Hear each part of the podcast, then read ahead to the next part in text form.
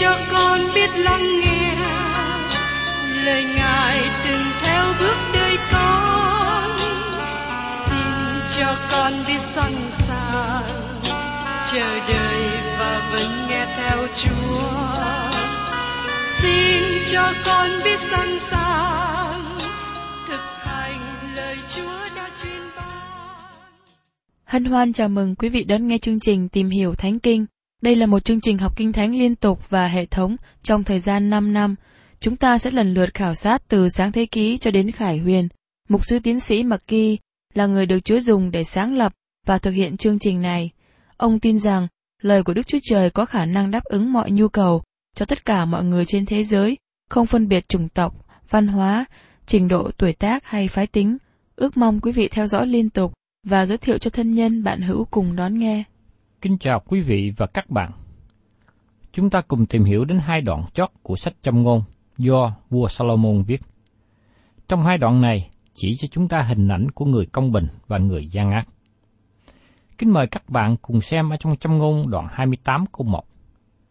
Kẻ ác chạy trốn dầu không ai đuổi theo, nhưng người công bình mảnh dõng như một sư tử.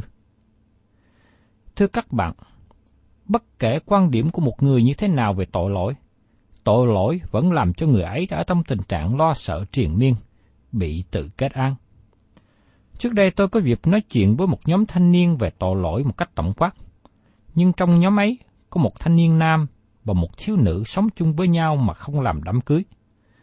Tôi không hề đề cập đến tội lỗi đặc biệt này, nhưng khi nghe tôi, họ bắt đầu biện hộ cho chính họ. Thật là tiếc nếu như không đề cập về tội lỗi một cách thẳng thắn. Khi tội lỗi được đề cập, lương tâm bắt đầu bị cắn rứt và người ấy bắt đầu biện hộ cho chính mình. Kẻ ác chạy trốn, dầu không ai đuổi theo, dầu rằng không ai chỉ ra tội lỗi đó. Tôi sẽ không biết về tội lỗi của chàng thanh niên này nếu như anh ta tiếp tục giữ yên lặng. Tôi đã nói tội lỗi một cách tổng quát. Tôi không đề cập đến tội lỗi đặc biệt của anh ta. Nhưng khi đề cập đến tội lỗi, thì anh bị sự cáo trách, bị sự đụng chạm, và cuối cùng anh thô lộ điều đó ra. Một hình ảnh khác mà chúng ta thấy nơi đây là một người công bình, mảnh dẫm như một sư tử. Nếu một người không phạm tội, người ấy mạnh dạn đứng lên và nói chuyện. Nếu tâm trí người đó được tự do khỏi tội lỗi, người ấy không sợ một điều gì mà người khác nghĩ về mình. Và trong sách trong ngôn, đoạn 28 câu 9. Người nào say tai không khứng nghe luật pháp, lời cầu nguyện người ấy cũng là một sự gom ghét. Từ ngữ luật pháp ở đây có nghĩa là lời của Đức Chúa Trời. Nó bao gồm những điều được viết cho đến thời kỳ của Salomon. Đó là ngũ kinh môi xe, sách vô xê, sách các quan xét và các sách thi thiên. Điều mà Đức Chúa Trời nói tại đây rất quan trọng. Nếu các bạn muốn Đức Chúa Trời lắng nghe các bạn, trước nhất các bạn phải nghe về Đức Chúa Trời. Đức Chúa Trời không lắng nghe lời cầu nguyện của người không thờ kính Ngài trong thời gian khốn khó. Có câu chuyện về một đứa con gái nhỏ bị bệnh, trong khi cha cô gái là người không kính sợ Đức Chúa Trời mà muốn cầu nguyện cho con gái mình. Tôi nghĩ rằng cách tốt hơn, người cha này nên nhờ một người bạn kính sợ Đức Chúa Trời cầu nguyện cho con gái của ông ta. Bởi vì Đức Chúa Trời không nghe lời cầu nguyện của người không tin kính.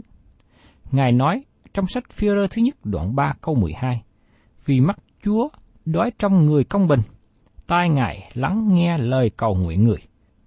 Nhưng mặt Chúa sắp lại nghịch với kẻ làm ác. Tiếp đến mời các bạn cùng xem trong châm ngôn đoạn 28 câu 10. Kẻ nào làm cho người ngay thẳng, lầm lạc trong đường xấu xa, chính kẻ đó sẽ xa vào hố của mình đã đào, nhưng người trọn vẹn được hưởng phước lành. Đây là luật pháp mà Đức Chúa Trời vẫn còn áp dụng cho thế gian hiện nay. Và chúng ta thấy điều này xảy ra nhiều lần khi đi xuyên qua Kinh Thánh. Thí dụ như trường hợp của vua David, bởi có tội lỗi mà ông đã phạm trước đây, cho nên sự xấu xa cũng xảy ra trong chính gia đình của David sau đó. Và trong châm ngôn đoạn 28 câu 11 nói tiếp, Người giàu tự nghĩ rằng mình là khôn ngoan, nhưng kẻ nghèo có sự thông sáng, dò xét người. Sự giàu có thường sanh ra sự kiêu ngạo, người giàu thường hay khoe khoang về sự giàu có mình. Nhưng chúng ta thường thấy là họ thiếu đi sự nhận thức thuộc linh. Trong khi đó một người nghèo mà có đức tin nơi Đức Chúa Trời sẽ được Ngài ban cho sự thông sáng. Và trong sách châm ngôn đoạn 28 câu 12, Khi người công bình thắng hơn thì có sự vinh hiển lớn, còn lúc kẻ gian ác dấy lên thì người ta đều đi ẩn trốn. Người công bình được đứng vững, cho nên tôi mong ước rằng các bạn tiếp tục đi trong đường lối công bình. Và trong sách trong ngôn đoạn 28 câu 13, Người nào giấu tội lỗi mình không được may mắn, nhưng ai xưng nó ra và lìa bỏ nó sẽ được thương xót. Đây là một câu trong ngôn rất hay. Ngày nay chúng ta thường thấy cơ đốc nhân cố gắng che giấu tội lỗi của họ. Họ cố gắng băng bó lại ung thư tội lỗi. Nhiều người không muốn đề cập đến. Có nhiều người nghĩ rằng nó không hiện diện nữa. Họ muốn nghĩ rằng họ tốt. Nhưng trong ngôn này nói rằng, người nào giấu tội lỗi mình sẽ không được may mắn, nhưng ai xưng nó ra và lìa bỏ nó sẽ được thương xót. Trong Kinh Thánh Tân Ước cũng có một điều nói tương tự như vậy, được chép trong sách Giăng thứ nhất, đoạn 1 câu 9. Còn nếu chúng ta xưng tội mình, thì Ngài là thành tính, công bình để tha tội cho chúng ta và làm cho chúng ta sạch mọi điều gian ác. Câu này không nói về việc xưng nhận tội lỗi công khai, nhưng nói về việc xưng nhận tội lỗi giữa các bạn với Chúa. Và tội lỗi các bạn cần nên được giải quyết. Khi cố gắng nói mình không có tội chi hết là một nhầm lẫn lớn. Nếu các bạn xưng nhận tội lỗi và từ bỏ tội lỗi, các bạn sẽ nhận được sự nhân từ, sự tha thứ của Đức Chúa Trời. Và trong châm ngôn đoạn 28 câu 14, Người nào hằng kính sợ luôn luôn lấy làm có phước thai, còn ai cứng lòng mình sẽ xa vào tai nạn. Đây là ý nghĩa của việc đi theo đường kính sợ Đức Chúa Trời. Các bạn có nhớ lời châm ngôn trong đoạn 9 câu 10 không? Kính sợ Đức giê va ấy là khởi đầu sự khôn ngoan, sự nhìn biết đấng thánh, đó là sự thông sáng. Nó có nghĩa là lòng chúng ta mở rộng và hướng về Đức Chúa Trời trong mọi lúc. Trong khi người không kính sợ Đức Chúa Trời thì họ cứng lòng.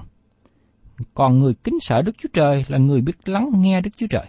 Người ấy cố gắng đi theo đường lối vui lòng Ngài. Người ấy bước đi trong sự hạ mình trước mặt Chúa. Người ấy nhận biết sự yếu đuối của mình và nương cậy hoàn toàn vào Đức Chúa Trời. Đó là ý nghĩa của việc kính sợ Đức giê va Ấy là khởi đầu sự khôn ngoan.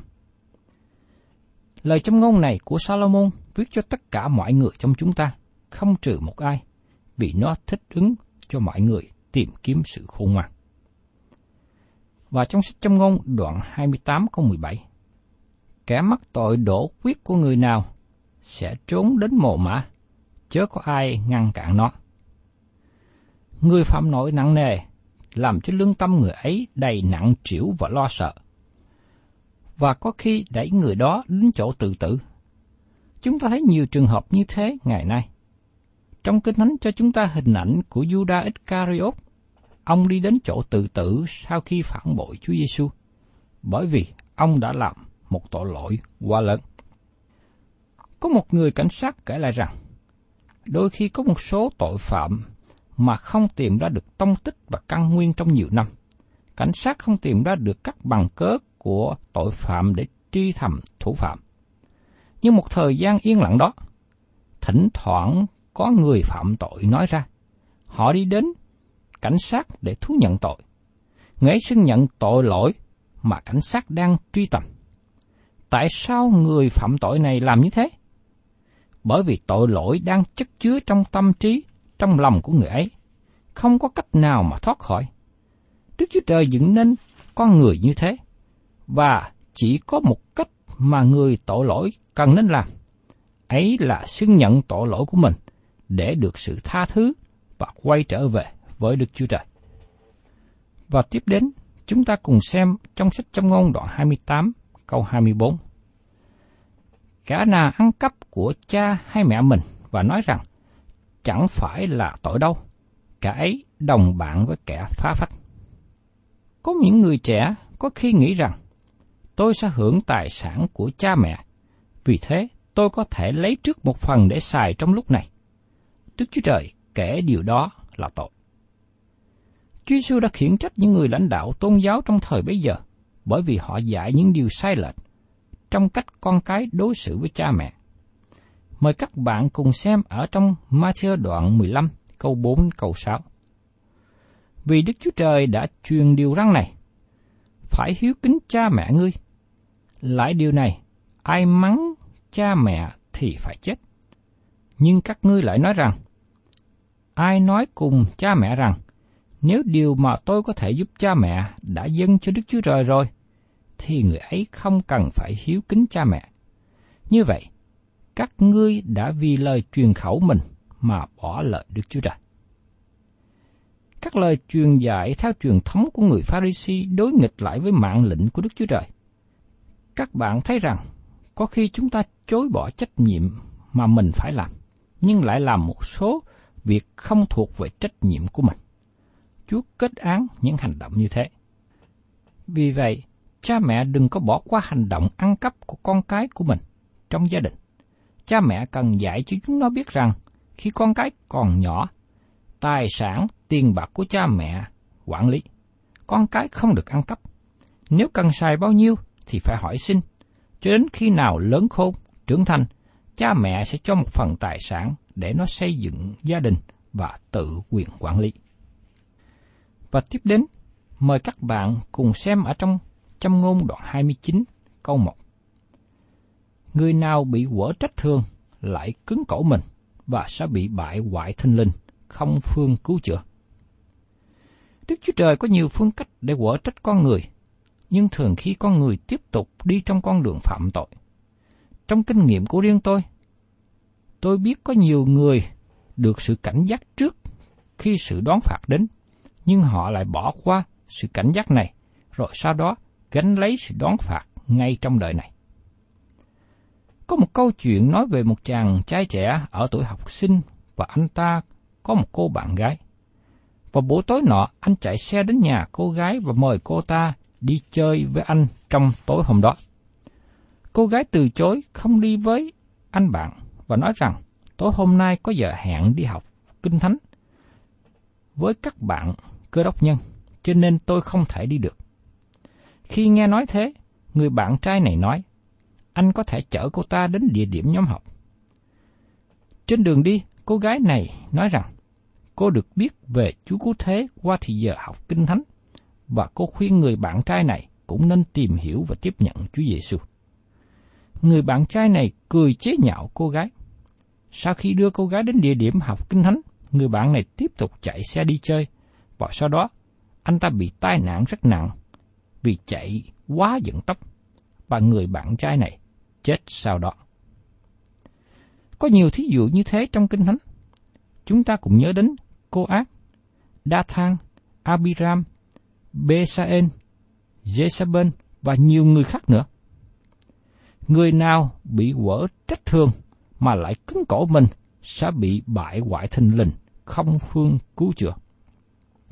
Qua những hình ảnh này, tôi mong ước rằng khi các bạn có được những lời quở trách, thì xin các bạn hãy lắng nghe. Người khôn ngoan biết lắng nghe lời quở trách mà sửa đổi. Và trong sách châm ngôn, đoạn 29, câu 2. Khi người công bình thêm nhiều lên, thì dân sự vui mừng, nhưng khi kẻ cai trị, dân sự lại rên xiết. Như chúng ta đã thấy trước đây, khi người ác cầm quyền, họ đưa đất nước đến chỗ khó khăn. Nhiều vấn đề xảy đến không thể giải quyết nổi. Nhưng khi có một người công bình lãnh đạo, cai trị sẽ đem đất nước đến chỗ phước hạnh, thạnh vượng. Và người dân vui mừng khi ở dưới sự cầm quyền của một người tài đức. Và trong sách trong ngôn đoạn 29 câu 3, Người ưa mến sự khôn ngoan làm cho cha mình được vui vẻ, còn kẻ kết bạn với người kỳ nữ phá tan của cải mình. Chúng ta thấy hình ảnh cụ thể của câu châm ngôn này. Như tôi đã đề cập trong phần giới thiệu, các châm ngôn của Salomon là đúc kết từ những kinh nghiệm thực tiễn của đời sống. Người con khôn ngoan làm cho cha mẹ vui lòng. Vì thế, cha muốn cho con cái đi học ở trường khôn ngoan. Trong khi đó, chúng ta thấy hình ảnh của những người kết bạn với kỵ nữ. Họ làm tiêu tán tiền bạc, tài sản, đồng thời thân thể bệnh hoạn, danh dự bị mất hết. Từ trước đến giờ, Salomon luôn cảnh giác về việc tham mê tình dục với những kỵ nữ. Và có thể Salomon nói điều này từ chứng kinh nghiệm bản thân của ông. Và tiếp đến, trong trong ngôn đoạn 29 câu 4. Vua nhờ sự công bình mà nước mình vững bệnh nhưng ai lãnh của hối lộ quỷ hoại nó. David là một vị vua tốt, ông là một người cai trị công bình. David kính sợ Đức Chúa Trời, nhưng David cũng xưng nhận và ăn năn tội lỗi về những việc xảy ra với chính bản thân và gia đình của ông. Chỉ có Đấng Christ là vị vua đem đến sự đoán xét và cai trị thế gian này. Ngài là hy vọng cho thế gian. Cảm tạ Chúa là hội thánh của Đức Chúa Trời được cất lên trước khi sự đoán phạt sẽ đến. Chúa Giêsu cai trị trong sự công bình. Những người cầm quyền thời nay bị sai lệch bởi vì nhận quà cáp, nhận của hối lộ. Và trong sách trong ngôn đoạn 29 câu 5 Người nào vua nịnh kẻ lân cận mình, chăn lưới trước bước người. Khi một người làm công việc tốt, người ấy đáng được phần thưởng, đáng được khen ngợi. Tôi thấy có lúc cần đứng lên để chia vui và chúc mừng. Nhưng với những người vua nịnh, giống như đồ ăn bị chua, bị hư, người vua nịnh không nói những lời thành thật từ nơi tấm lòng. Nó gây cho sự dấp ngã. Thường khi chúng ta thấy một người nói lời vua nịnh, đi kèm theo đó là những lời vua nịnh này, thì họ có những điều gì muốn nhờ cậy, muốn cần giả đến. Vì thế, khi tin vào lời của người vua nịnh thì rất là nguy hại, bởi vì lời của người ấy nói không thật lòng. Người khôn ngoan phải cẩn thận khi nghe đến lời vua nịnh. Và trong sách châm ngôn đoạn 29, câu 6 đến câu 7. Trong tội lỗi của kẻ ác có một cái bẫy, nhưng người công bình ca hát mừng rỡ. Người công bình xét cho biết duyên cớ của kẻ nghèo khổ, còn kẻ ác không có trí hiểu để biết đến. Tại đây chúng ta thấy hai hình ảnh đối nghịch về người công bình và người gian ác. Tôi mong rằng các bạn là người khôn ngoan, hãy đi theo đường lối của người công bình. Tức là chúng ta phải binh vực và xét đến những người nghèo khổ, tìm cách để che chở, nâng đỡ họ. Và ở trong sách châm ngôn đoạn 29, câu 8 câu 9 nói tiếp. Kẻ nhạo báng, châm lửa cho thành, thiêu cháy, nhưng người khôn ngoan làm nguôi cơn giận. Nếu người khôn ngoan tranh luận với kẻ ngu muội, dầu người giận hay cười, cũng chẳng an hòa được. Chúa Giêsu nói trong bài giảng trên núi, phước cho những kẻ làm cho người hòa thuận, vì nước thiên đàng là của những kẻ ấy. Trong sách Matthew đoạn 5 câu 10. Người khôn ngoan nói những lời quả thuận, người khôn ngoan làm cho người khác quả thuận. Tương phản với người ngu, đi đổ dầu vào đống lửa, đi nói thêm, nói bớt để làm cho người khác nổ ra, làm cho người khác tranh cãi thêm. Chúng ta thường gọi những người như thế là kẻ gây rối. Và tiếp đến trong trong ngôn đoạn 29 câu 10. Kẻ làm đổ quyết ghét người trọn vẹn, nhưng người ngay thẳng bảo tồn mạng sống người. Người khát máu, giết người vì lòng giận dữ. Vì thế Chúa Giêsu nói rằng, nếu các ngươi giận anh em mình, các ngươi cũng phạm tội như tội giết người. Ca in là kẻ giết người, vì điều đó phát xuất từ nơi tấm lòng. Đó là sự thất bại, sa ngã của con người. Các bạn có nhớ rằng Đức Chúa Trời dựng nên Adam và Eva là người hoàn toàn. Nhưng khi họ sa ngã thì tội lỗi vào trong thế gian. Con cái sanh ra theo ảnh hưởng của cha mẹ. Cái in được sanh ra và trở nên kẻ giết người và đau lòng hơn nữa. Cái in ganh ghét và giết em ruột của mình. Và trong sách châm ngôn đoạn 29 câu 11 Kẻ ngu muội tỏ ra sự nóng giận mình, nhưng người khôn ngoan nguôi lấp nó và cầm giữ nó lại. Khi tiếp chuyện với người ngu muội, người ấy nói chuyện với các bạn hết mọi điều. Trong khi đó, người khôn ngoan biết cầm giữ môi miệng mình, người khôn ngoan biết cẩn thận, gìn giữ những gì mình nói. Và trong trong ngôn đoạn 29 câu 12 nói tiếp, Nếu vua lắng tai nghe lời giả dối, thì các tôi tới người trở nên gian ác.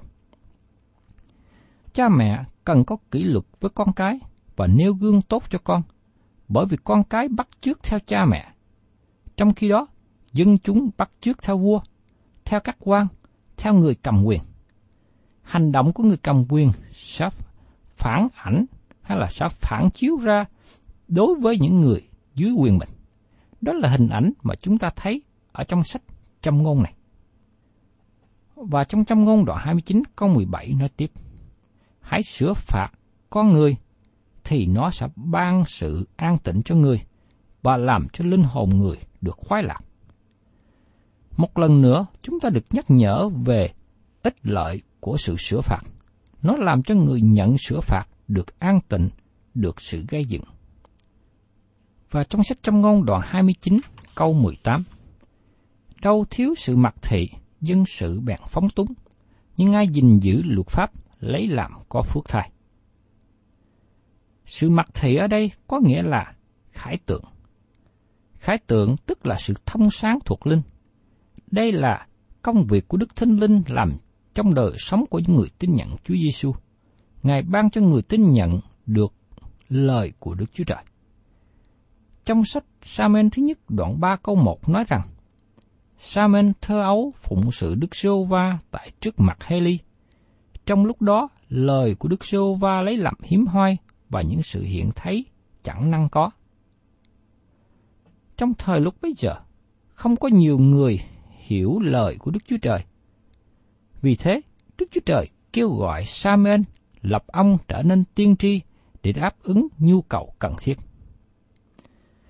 Môi xe mong ước có nhiều người được sự khải thị, như được chép trong sách Dân số ký đoạn 11 câu 29 mỗi xe đáp rằng, Ngươi ganh cho ta chăng? Ôi, chớ chi cả dân sự của Đức giê va đều là người tiên tri, và chớ chi Đức giê va ban thần của Ngài cho họ. Thưa các bạn, sự thông hiểu thuộc linh là một ân tứ mà Đức Chúa Trời ban cho hội thánh. Đó là sự hiểu biết lời của Đức Chúa Trời. Tôi mong ước rằng các bạn khi đã tiếp nhận được thánh linh của Đức Chúa Trời, Ngài sẽ dẫn dắt đời sống của các bạn. Và xin các bạn mở lòng, mở trí ra theo sự dẫn dắt của Đức Thánh Linh. Ngài sẽ khải thị, Ngài sẽ mở ra để chúng ta thấy những điều tốt lành trong lời của Ngài. Thưa các bạn, trong ngôn đoạn 29 này kết thúc các lời trong ngôn được siêu tập và sắp đặt bởi Ezechia. Và nó kết thúc các châm ngôn được viết bởi vua Salomon. Thân chào tạm biệt quý thính giả và xin hẹn tái ngộ cùng quý vị trong chương trình Tìm hiểu Thánh Kinh kỳ sau.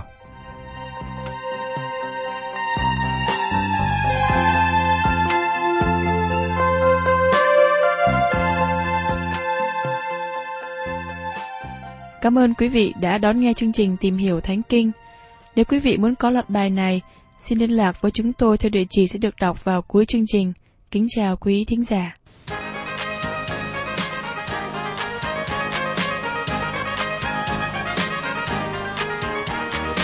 Ooh.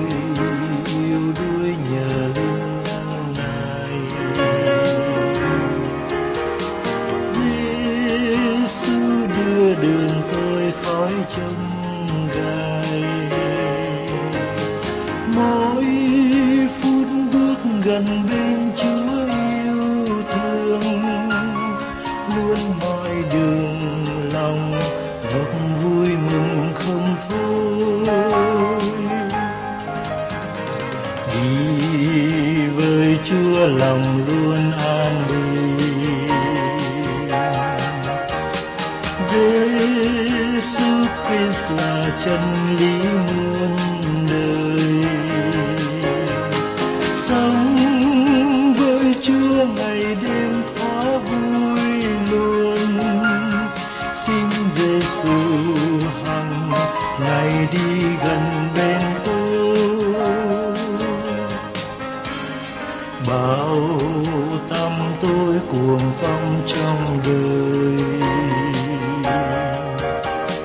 Chúa vẫn luôn gần tôi lúc gian